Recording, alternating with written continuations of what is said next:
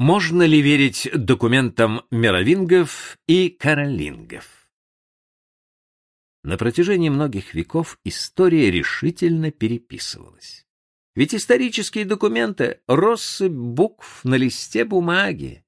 Их можно состряпать, подтасовать, сфальсифицировать, подправить, скрыть, замолчать, утерять, выдумать.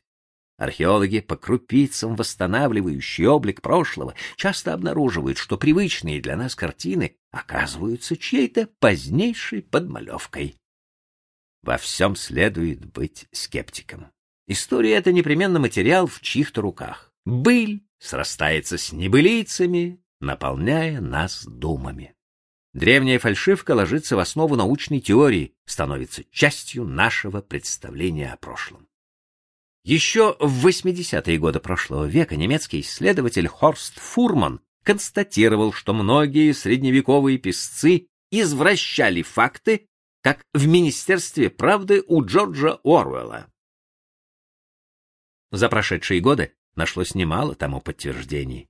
Мы зависли над целой бездной фальшивок, и число их все множится. Чаще всего псевдооригиналы датированы задним числом и подписаны именем давно умершего монарха. Так, каждую 10-ю грамоту за подписью Фридриха Барбароссы рыжебородый монарх никогда не видел в глаза. 15% всех документов, возводимых к имени Оттона I, позднейшая подделка. Немецкий исследователь Марк Мершовский, задавшись целью проверить подлинность всех официальных актов эпохи Людовика Благочестивого, преемника Карла Великого, и подготовить их критическое издание, отверг 54 письменных акта из 474 осмотренных им в различных архивах. При этом одни из них были сработаны довольно топорно, аляповато, другие же, и причем большинство, вызывали восхищение. Все вплоть до деталей восковой печати, до расположения шнурка на ней обманывало глаз. В особой части у махинаторов был сам Карл Великий. Потомки почитали его за благородство и справедливость. Его имя значило много, и потому 35% всех документов с его именем подделаны почитателями-потомками. Еще поразительнее дела с наследием меровингов, правивших Францией в конце V-середине VIII веков. Династия эта укреплялась на руинах Западной Римской империи в пору чудовищного регресса культуры и массовой безграмотности, в пору крушения римской бюрократии, дотоле крепившей связь времен. От эпохи меровингов сохранилось 194 документа. Некоторые из них написаны даже на египетском папирусе, материале, которым пользовались античные писцы.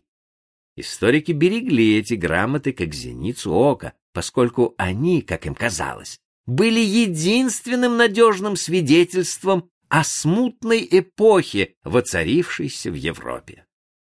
Однако, как выясняется теперь, авторы многих документов свидетелями эпохи вовсе не были.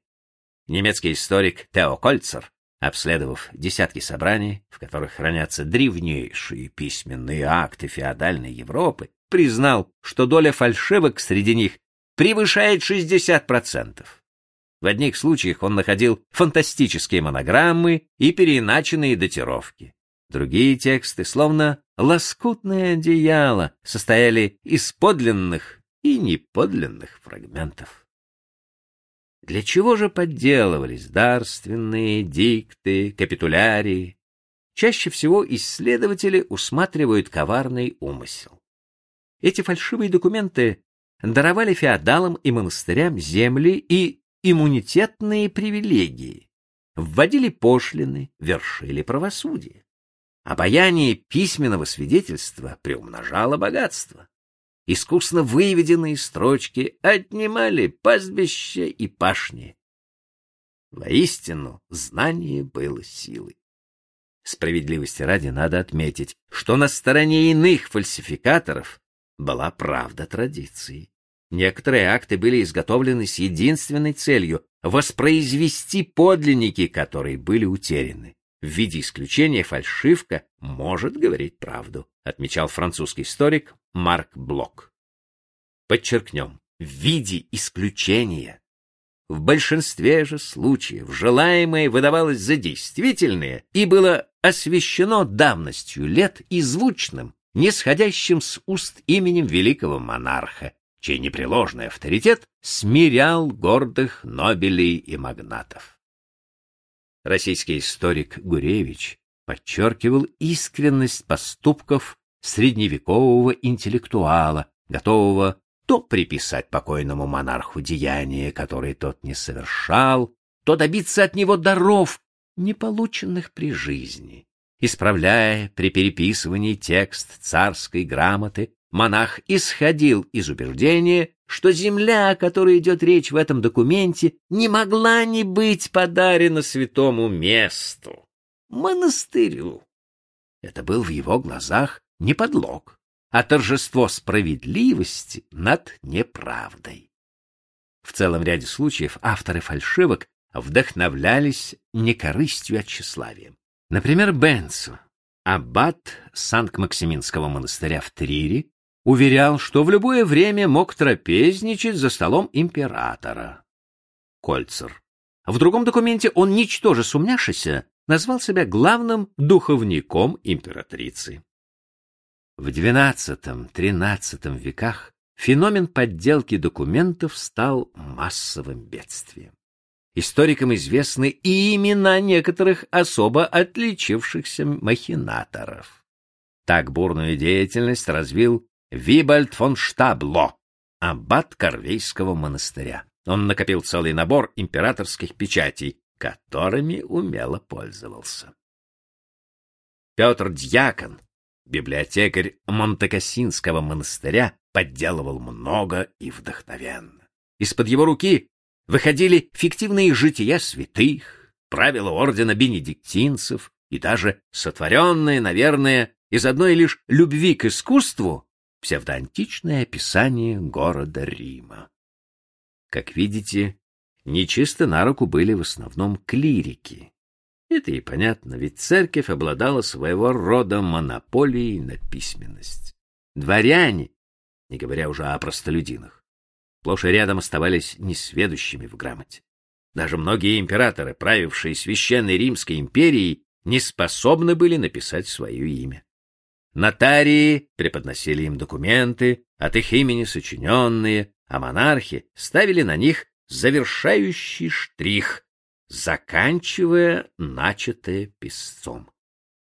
В таком случае даже подлинные документы, заверенные рукой императора, могли содержать вовсе не то, что он хотел, являясь собой фальшивку, снабженную царственным факсимиле. В паутину лжи вплетались имена не только светских, но и церковных правителей. Впрочем, все эти махинации меркнут на фоне самой знаменитой подделки Средневековья. Речь идет о Константинове даре, подложной грамоте VIII века, происхождение которой неясно по сей день. Согласно ей, римский император Константин, перенеся столицу империи в Византий, даровал римскому епископу все западные провинции, в том числе и Италию. Церковь получила разом более 2 миллионов квадратных километров земли. Теперь римский папа мог притязать на верховную власть во всем западном мире. Эта поддельная грамота породила долгие распри между папами и правителями Священной Римской империи, не утихавшие в течение столетий. Сколько же длительных сражений, бурных страстей, обид и побед породили подобные подделки. Как искусно играли судьбами своих монастырей, провинций, стран эти безвестные писцы, менявшие историю задним числом и веком. Сколько еще документов превратится в глазах археологов и историков в плод тщеславия или корысти. Полки старинных монастырей хранят еще тысячи пыльных пергаментов. В облаке пыли, потревоженной учеными, как в тумане тает образ прошедшего.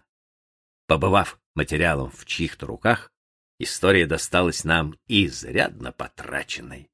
От нее сохранились крупицы. Все прочее — литература.